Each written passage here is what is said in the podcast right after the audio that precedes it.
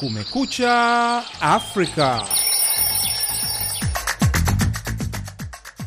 Hii ni Kumekucha Afrika kutoka idhaa ya Kiswahili ya Sauti Amerika, Washington DC. Karibu kwenye matangazo ya leo Alhamisi, Februari 8 mwaka 2024. Jina langu Harrison Kamau na mimi ni BMJ Muridhi. Tunasikika kupitia redio zetu shirika kote Afrika Mashariki na Maziwa Makuu kwa jumla, zikiwemo Redio Sango Malamu DRC, Redio Jambo Isiro DRC, Dodoma FM, Sayare Redio Eldoret Kenya, Voice of Africa Korogwe Tanzania, bila kusahau UBC Uganda, miongoni mwa nyingine nyingi. Vilevile vile tuko kwenye mtandao wetu wa VOA Swahili.com. Karibuni.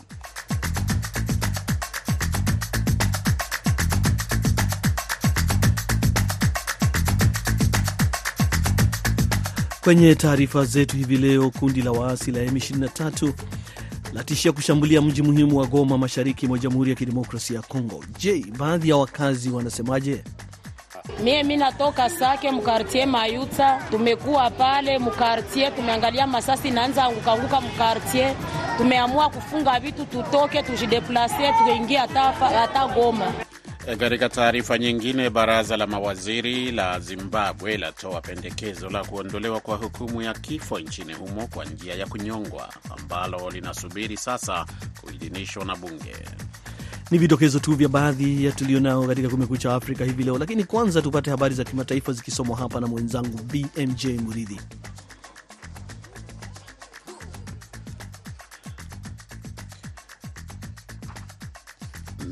Nam nam, habari ambazo tunaanza nazo hapa uh, katika studio nambari 15 ni kutoka Senegal. Uamuzi wa hivi karibuni wa Senegal wa kucheleweshwa kwa uchaguzi wa rais hadi mwezi Disemba unatia doa utamaduni mrefu wa demokrasia nchini humo na unapaswa kubatilishwa, Umoja wa Ulaya umesema baada ya hatua hiyo kutumbukiza taifa hilo la Afrika Magharibi katika mzozo likiwa uh, kabla ya hapo halikuwa na mizozo mingi na lilikuwa na utulivu katika eneo hilo lenye migogoro.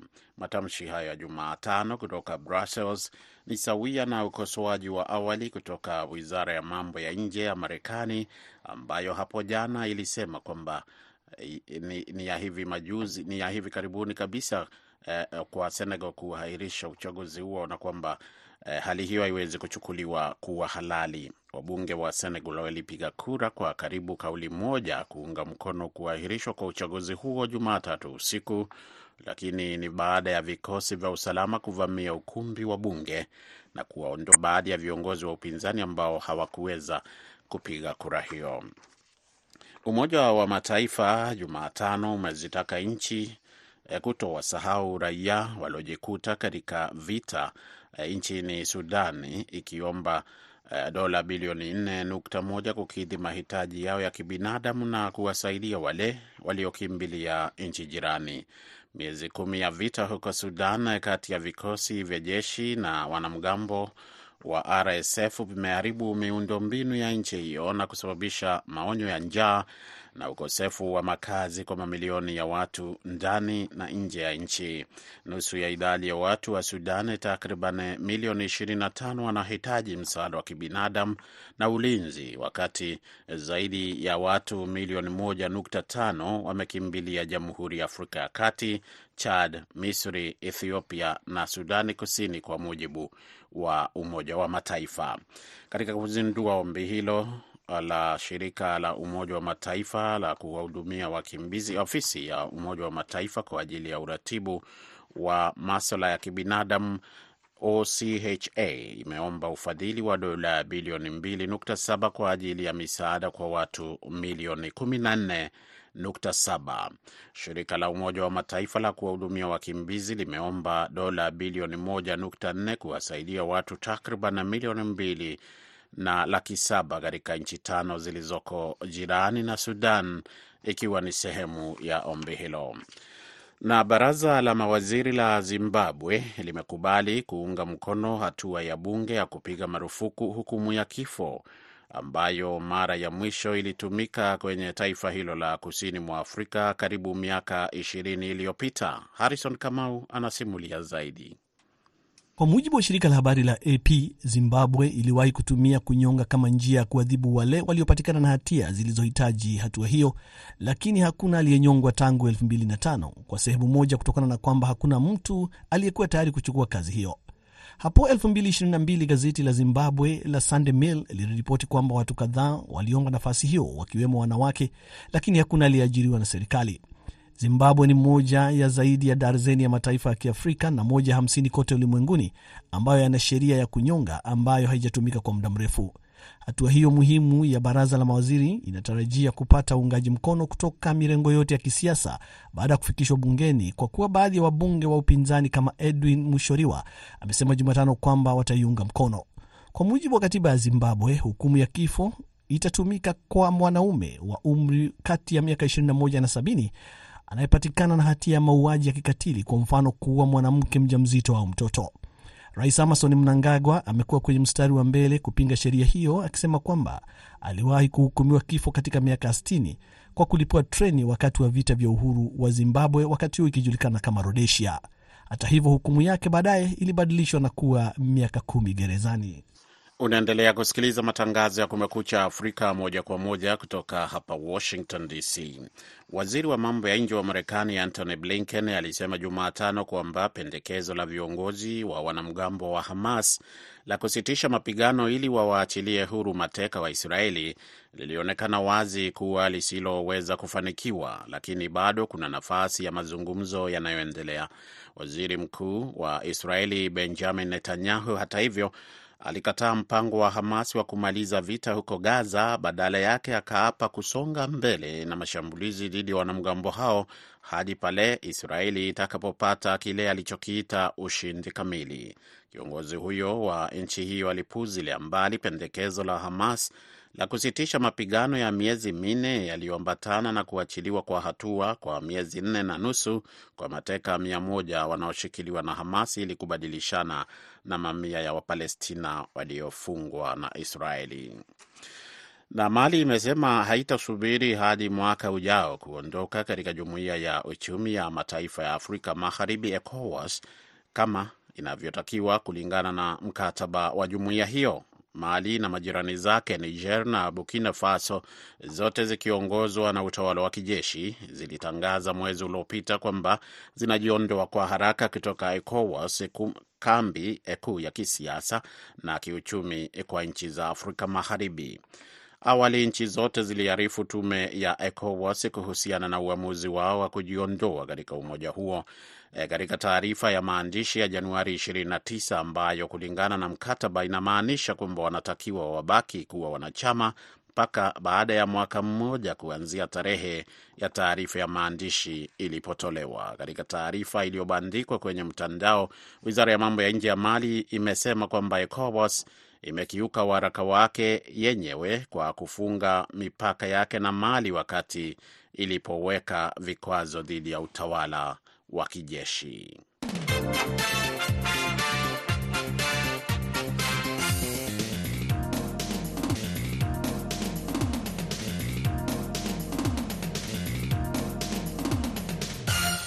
Baada ya habari hizo za utendeti kabisa kutoka kwake BMJ Muridhi, sasa tunaangalia taarifa kutoka kwa waandishi wetu. Basi tukielekea huko Goma, ni kwamba wasiwasi mkubwa umetanda miongoni mwa wakazi wa mji huo kufuatia tishio la waasi wa M23 kwamba watauzingira mji huo muhimu kidiplomasia katika Jamhuri ya Kidemokrasia ya Kongo. Austel Malivika ana ripoti zaidi. M23 njo inaatake. Kumekuwa na wasiwasi kubwa miongoni mwa wakazi wa mji wa Goma kufuatia bomu kutoka ngome za wasi wa M23 kuendelea kuanguka katika baadhi ya kata. Mie mi natoka Sake mkartie Mayuta, tumekuwa pale mkartie, tumeangalia masasi naanza angukaanguka anguka mkartie, tumeamua kufunga vitu tutoke, tujideplase tuingie hata Goma na muji wa Goma, pamoja na jaribio la wasi wa M23 kushambulia muji wa Sake na baadaye kufurushwa na jeshi tiifu kwa serikali. Maombi Katoto amekimbia muji wa Sake katika kata ya Mayusa akiwa na watoto wake saba. Tumeangalia tukabakia mumungini, tutalumia lumia juu masasi ilikuwa ya mingi sana, njo vile sie population tumeona vile tumekimbia kimbia. Tumetoka kule masasi iko namwangika, mabombe zinamwangika, Musake ilianguka na Musoko katikati, tumeamua kutoka. Wakazi hawa wakiomba suluhisho kuhusu hali hii mbaya ya mapigano. Tunajua kama M23 ikafika mumungini ni kututatiza, kutuua, haitapenda tuishi pamoja nao. Wengi wao wakiwa ni wakimbizi waliokimbia katika kambi mbalimbali mbali mjini Sake, wamelazimika kukimbia mjini Goma wakiungana na wakazi wa mji wa Sake, ikiwa ni mji muhimu kuhusu usalama wa mji wa Goma. Lianabo Samuel alikimbia kutoka Shasha. Bo mie ilituma nakimbia ni hali mbaya, hali mbaya, vita, mabombe kuanguka mukimu kartier inaharibisha watu wablese hivi, wamingi waliingia kugoma, waenda kumatunzo watusaidie tuone kama amani itafika mwingine. Njo minakimbilia huku hivi Goma nione kama ndapata kwenda ikala kwanza. Jeshi la Jamhuri ya Kidemokrasia ya Kongo FARDC likisema hali imerudi tulivu kwenye uwanja wa mapigano pembezoni mwa mji wa Sake wilayani Masisi, na wakazi wa Goma kubaki tulivu. Askari wa Umoja wa Mataifa MONUSCO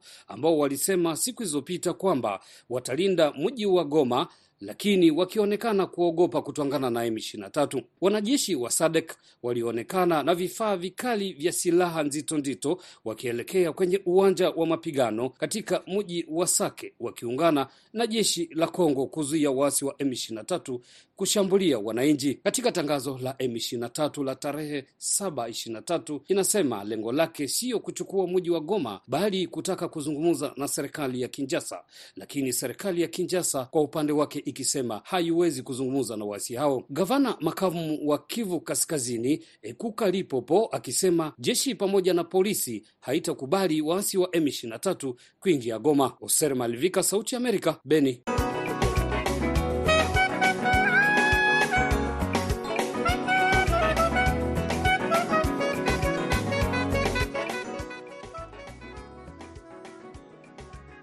Unaendelea kusikiliza Kumekucha Afrika, idhaa ya Kiswahili ya Sauti Amerika, Washington DC. Basi sasa, uh, tunaendelea nazo habari muhimu za dunia, naye mwenzangu BMJ Muridhi.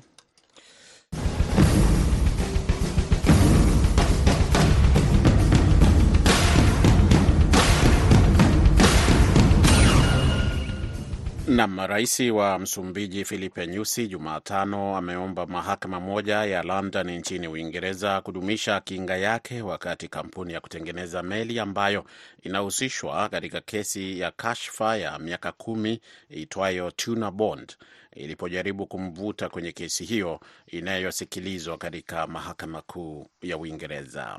Kampuni ya ujenzi wa meli ya Prinvest inahusishwa katika kesi ya dola bilioni 3.1 ya Msumbiji ambayo inashutumu inaishutumu kwa kutoa rushwa kwa maafisa wa benki za Credit Suisse.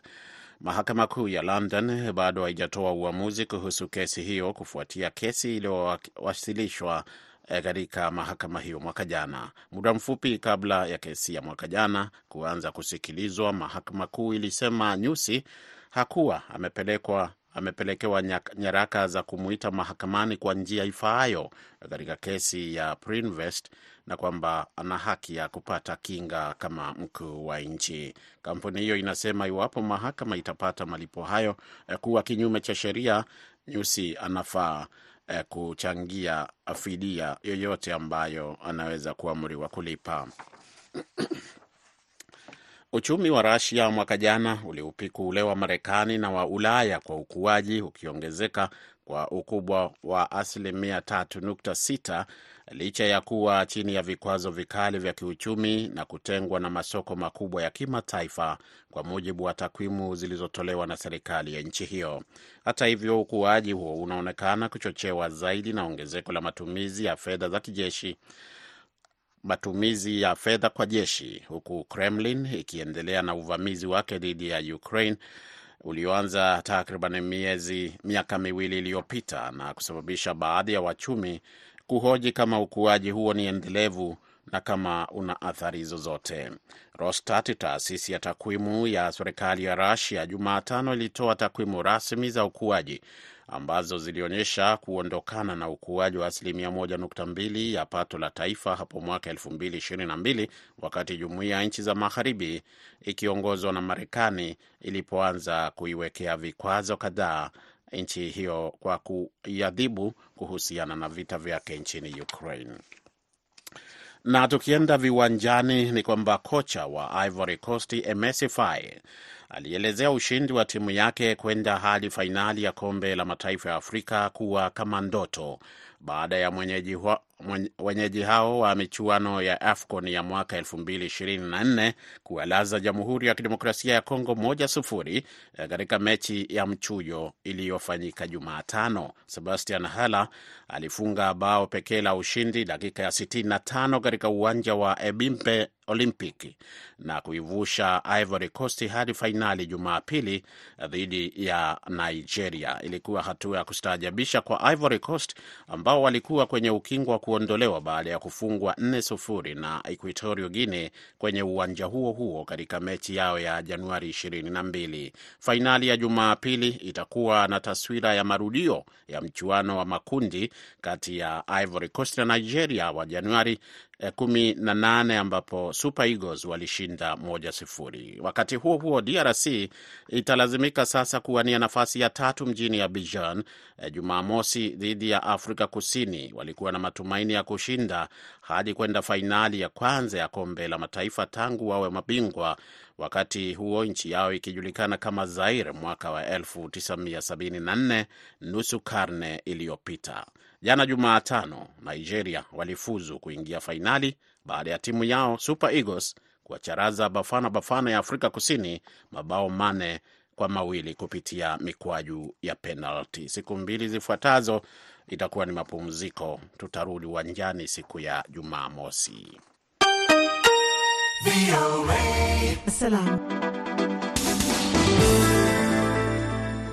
Nam, unaendelea kusikiliza Kumekucha Afrika, idhaa ya Kiswahili ya Sauti Amerika, Washington DC. Asante sana BMJ kwa taarifa hizo za AFCON. Mambo kweli ya mshike mshike pale, na sijui itakuwa vizuri sana kwa Ivory Coast kama watachukua kikombe hicho wakiwa nyumbani. Bila, bila shaka, kwa sababu kama unavyojua wamekuwa katika hali wakati mmoja walikuwa hali mbaya kama tulivyoeleza kwenye walikuwa waondoke nusu na waondoke eh, lakini Mungu akawaonea huruma akawanusuru. Basi tunangoja tu kwa hamu. Lakini sasa kuna taarifa zipi nyingine BMJ? Ni kuhusu fedha. Kamau, benki kuu ya Nigeria wiki hii imesema kwamba imegundua fedha za kigeni zenye thamani ya dola bilioni mbili nukta nne za Marekani ambazo zina Uh, itishwa kwa njia ya udanganyifu kufuatia uchunguzi wa dola bilioni saba zilizokuwa zikisubiri kukabidhiwa wenyewe. Benki hiyo imesema kwamba ufichuzi huo utapunguza changamoto zilizosababishwa uh, na uhaba wa fedha za kigeni nchini humo, ikidai kwamba madai kwa njia ya udanganyifu huenda yakaathiri uchumi wa Nigeria. Sasa Harrison Kamau mwenzangu hapa anasimulia zaidi. Ugunduzi huo ni kufuatia uchunguzi wa kina uliofanywa na kampuni ya kimataifa ya kifedha ya Deloitte kwa niaba ya benki kuu ya Nigeria. Benki hiyo imesema kwamba ufichuzi huo ni wa kutisha, wakati kukiwa na stakabadhi bandia, watu wasiokuwepo na wanaodai fedha za kigeni, na wakati mwingine watu ambao wamepokea fedha za kigeni bila kutoa maombi rasmi. Ripoti zimeongeza kuwa baadhi ya watu pia walipokea zaidi ya fedha za kigeni walizoitisha kutoka benki hiyo. Gavana wa benki hiyo Olaemi Kadorso amesema kwamba hawatatoa fedha kwa maombi yasiyo halali, wakati mchambuzi wa maswala ya kiuchumi Ogo Okiti akisema kwamba hiyo ni hatua kuelekea njia inayofaa. Uh, tunapiga hatua zifaazo ikizingatiwa kwamba sasa tayari tumeshughulikia takriban asilimia hamsini ya maombi, ikibaki asilimia sawa na hiyo. Hilo litakapokamilika, tutaweza kuimarisha viwango vya fedha zetu. Nafikiri ni vyema kuwajibisha kila atakayepatikana akiwa na nia ya kuibia benki kuu. Um, hii ni mara ya kwanza ndani ya miaka saba kwa hesabu za benki kuu kutolewa kwa umma. Nigeria imekuwa ikikabiliwa na uhaba mkubwa wa fedha za kigeni, suala ambalo limedumaza ukuaji wa kiuchumi, kushuka kwa dhamani ya naira pamoja na mfumuko wa bei za bidhaa. Kufikia sasa, benki kuu ya Nigeria imelipa takriban dola bilioni 2.3 zinazoitishwa, zikiwemo zile zilizoitishwa na mashirika ya ndege pamoja na sekta za viwanda na nishati. Mwanauchumi na mratibu wa kituo cha haki za kijamii Justice Eze Onyepre amesema kwamba ufichuzi uliofanywa hautasaidia kufufua uchumi wa Nigeria. Kuna madeni mengine yaliyopo, hilo halitatatua lolote. Kiwango cha sarafu kwa upande wa thamani kimezidi sera za fedha za benki kuu. Inahusiana zaidi na suala la uongozi kwenye makadirio, viwanda, elimu na sera za afya. Ulisikia gavana wa benki kuu akieleza bunge kwamba utalii wa afya pamoja na ulipaji wake wa ada ulitumia takribani dola bilioni 40 ndani ya kipindi cha miaka kumi. Hiyo ni sawa na takribani dola bilioni 4 kila mwaka. Hata hivyo, Onyepere anasema kwamba ufichuzi huo unaashiria matatizo zaidi kwenye mfumo wa fedha za kigeni wa Nigeria ambao unahitaji kushughulikiwa. Baada ya kuchukua usukani mwaka jana, Rais Bola Tinubu aliapa kuangamiza ufisadi, wakati pia akifanya marekebisho ili kuinua uchumi. Kufikia sasa hakuna lililofanyika, wakati wa Nigeria wakiendelea kusubiri. Unaendelea kusikiliza Kumekucha Afrika kutoka hapa Washington. Popote ulipo hapo mjini Goma, Nakuru, Kampala, Kigali, Dodoma, Dar es Salaam, popote ulipo msikilizaji, hii ndiyo idhaa yako ya kusikiliza wakati kama huu. Hakika kabisa, kweli kama ulivyosema mwenzangu PMJ Muridhi. Basi waziri wa mambo ya nje wa Marekani Antony Blinken anaendelea na ziara yake mashariki ya kati, huku akishauriana na viongozi mbalimbali wa kieneo, akiwemo waziri mkuu wa Israel Benjamin Netanyahu ambaye ameombwa kutafakari kuhusu kusitishwa kwa mapigano huko Gaza. Hata hivyo, Netanyahu ameonekana kupinga pendekezo hilo na hasa ombi kutoka kwa Hamas. Kufuatia hilo basi, mwenzangu Patrick Nduimana amezungumza na mchambuzi wa maswala ya kisiasa za kimataifa Amin Mwidau akiwa Canada. Kwanza kabisa akitaka kujua kutoka kwake iwapo sitisho la mapigano linawezekana. Nafikiri kwa sasa kutakuwa na pingamizi kadhaa, kwa sababu ukiangalia katika mzozo wote huu, mwanzo wa vita vilivyoanza Israeli kupigania ku, kuingia Gaza, uh, waziri mkuu wa Israeli Netanyahu aliweka malengo mawili. Lengo la kwanza ni kuondolea mbali kabisa uwezo wa Hamas kutisha usalama wa Israeli, na lengo la pili ni kuondoa mateka. Kwa hiyo katika hayo mambo ambayo kwamba tume tumeangaziwa kuhusu uh, proposal za za amani uh, lengo la mateka ni lengo ambalo kwamba limezungumziwa, lakini lengo la Hamas kama chama ama kundi bado liko pale pale. Sidhani kwamba lengo hili ya serikali ya Israeli imeafikia. Na kwa upande wa Hamas wanalotaka ni kwamba kuwe na masimamisho ya vita ya, ya muda mrefu, yani ceasefire, vita vimalizike kabisa. Lakini kutokana na upande wa Israeli lengo lao kubwa ni kwamba kusisitizwe vita kwa muda ambao utawezesha kwamba mateka waliochukuliwa na Hamas waregeshwe Israeli. Kwa hiyo hapa kidogo kutakuwa na kizungumkuti. Kwa hiyo bila shaka lazima kutakuwa na baadhi ya ya majadiliano zaidi mbali na zile proposal ambazo zimepelekwa kwa vikundi vyote viwili, yani ile iliyotoka Hamas kwenda Israeli na ile ya Marekani walioleta kupeleka kwa Israeli na Israeli wanalotaka kutoka kwa Hamas. Kwa hiyo nafikiri hii ni, chan, ni chanzo chema ama ni mwanzo mzuri, lakini kutakuwa na majadiliano zaidi ambayo kwamba yata yatadhihirisha ni aina gani ya ya masikizano yatakayoweza kupatikana kutokana na hizi harakati za balozi Blinken. Ambaye ana shinikizo kubwa zaidi nadhani ni waziri mkuu Benjamin Netanyahu, sababu na wananchi wana hasira, wanaandamana, hasa wanataka uh, mateka ndugu zao, familia ndugu zao ambao wanashikiliwa na Hamas waweze kuachiliwa huru. Nadhani hapa uh, inaweza kufanya Netanyahu akalegeza msimamo ya Hamas. Bila shaka uh, moja ya sababu ya Netanyahu kujaribu kuendelea na hivi vita ni kubaki katika utawala, kwa sababu uh, kura za maoni zaonyesha kwamba Waisraeli wengi hawana ha, ha, imani tena na uongozi wake. Kwa hiyo kwake yeye kuzidi kukaa katika uongozi kwategemea na hivi vita ambavyo vyaviendeleza dhidi ya kundi la Hamas. Lakini kama unavyosema hivyo, shinikizo la wale familia zenye mateka ambao wameshikwa na Hamas pamoja na na ulimwengu sasa, kwa sababu pia kura ya maoni ulimwenguni imeanza kubadilika ama ishabadilika, na watu wengi wanachoona ni kwamba zaidi ya mashambulio ya ya Israeli kwenye Gaza ya yako katika katika mipaka ya ya, ya mauaji ya kimbari, yani ni kama genocide. Ni Amin Mwidau akizungumza na Sauti ya Amerika kutoka Canada.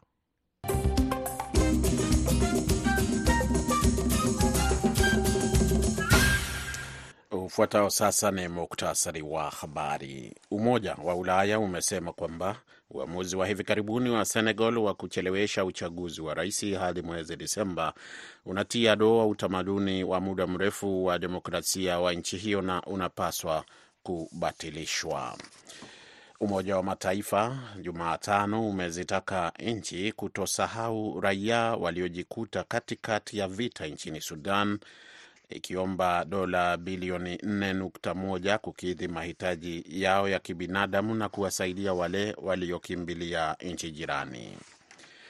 Baraza la mawaziri la Zimbabwe limekubali kuunga mkono hatua ya bunge ya kupiga marufuku hukumu ya kifo ambayo mara ya mwisho ilitumika kwenye taifa hilo la kusini mwa Afrika ilikuwa ni karibu miaka ishirini iliyopita.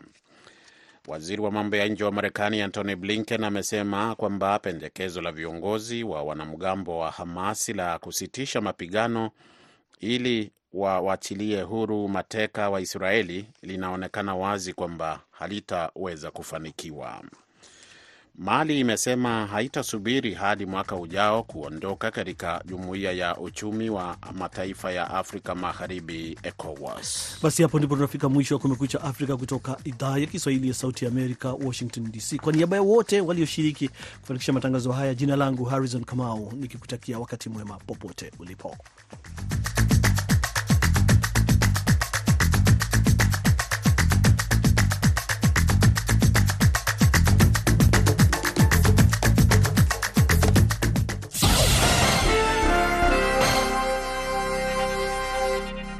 Ifuatayo ni tahariri inayoelezea maoni na msimamo wa serikali ya Marekani. Marekani ilianza kulipiza kisasi kufuatia mauaji ya wanajeshi wake watatu mwishoni mwa mwezi Januari nchini Jordan, katika shambulio la wanamgambo wanaoungwa mkono na Iran. Wanajeshi wa Marekani wako huko Mashariki ya Kati kama sehemu ya muungano wa majeshi ya ushirika kwa lengo la kutokomeza kundi la ISIS. Tarehe 2 Februari, Marekani ilifanya mashambulizi ya anga kwenye ngome 85 nchini Iraq na Siria zilizokuwa zinatumiwa na kikosi cha Iran's Islamic Revolutionary Guard Corps na makundi washirika wao kushambulia wanajeshi wa Marekani. Huu ni mwanzo wa jibu letu, alisema waziri wa ulinzi wa Marekani Lloyd Austin katika taarifa. Raisi ameagiza hatua zaidi kuwajibisha kikosi cha IRGC na wanamgambo washirika wao kwa mashambulizi yao dhidi ya Marekani na majeshi ya ushirika. Katika mkutano wa waandishi wa habari, msemaji wa wizara ya ulinzi ya Marekani General Pat Ryder alielezea ngome zinazotumiwa na IRGC na wanamgambo washirika wao katika mashambulizi ya anga ya Marekani. Kamandi kuu ya operesheni, vituo vya ujasusi, roketi, makombora, ndege zisizokuwa na rubani, ghala, vifaa vya usambazaji wa silaha. Lengo letu hapa ni kushambulia zana zilizokuwa zinatumiwa na makundi haya. Katika shambulio tofauti la kujihami dhidi ya makundi ya wanamgambo yanayoungwa mkono na Iran tarehe 3 Februari, Marekani na Uingereza kwa kuungwa mkono na muungano wa washirika wao zilifanya mashambulizi mengine dhidi ya ngome za Waudhi nchini Yemen. Hatua hiyo ya kujihami kwa mara ya tatu, majeshi ya ushirika yakishambulia ngome za Wahudhi ndani ya Yemen kama jibu kwa mashambulizi ya muda mrefu ya Wahudhi dhidi ya usafirishaji wa kimataifa na meli za Marekani katika bahari ya Sham na ghuba ya Aden. Marekani ilichukua pia hatua za upande mmoja za kujihami, kuharibu vifaa vya kurusha makombora na meli zisizokuwa na rubani zilizoandaliwa kwa ajili ya kutumiwa na Wahudhi. Lengo hapa, alisema Meja Jenerali Raida, ni kuvuruga na kupunguza nguvu zao kufanya mashambulizi kama hayo. Tutaendelea kuwaomba kusitisha mara moja, la sivyo tutaendelea kuchukua hatua madhubuti, sio tu kulinda usafirishaji wa kimataifa na meli zinazopita kwenye bahari ya Sham, lakini pia kuendelea kuvuruga na kupunguza nguvu zao. Meja Jenerali Raida alisisitiza kuwa Marekani haina nia ya kuzidisha mzozo huko Mashariki ya Kati. Marekani, amesema, inarejelea wito wake kwa Iran kuacha kuunga mkono vitendo vya kuvuruga amani vinavyofanywa na makundi hayo ya wanamgambo. Pia Meja Jenerali Raida ameonya, tutaendelea kuchukua hatua madhubuti kulinda wanajeshi wetu. Hiyo ilikuwa tahariri inayoelezea maoni na msimamo wa serikali ya Marekani.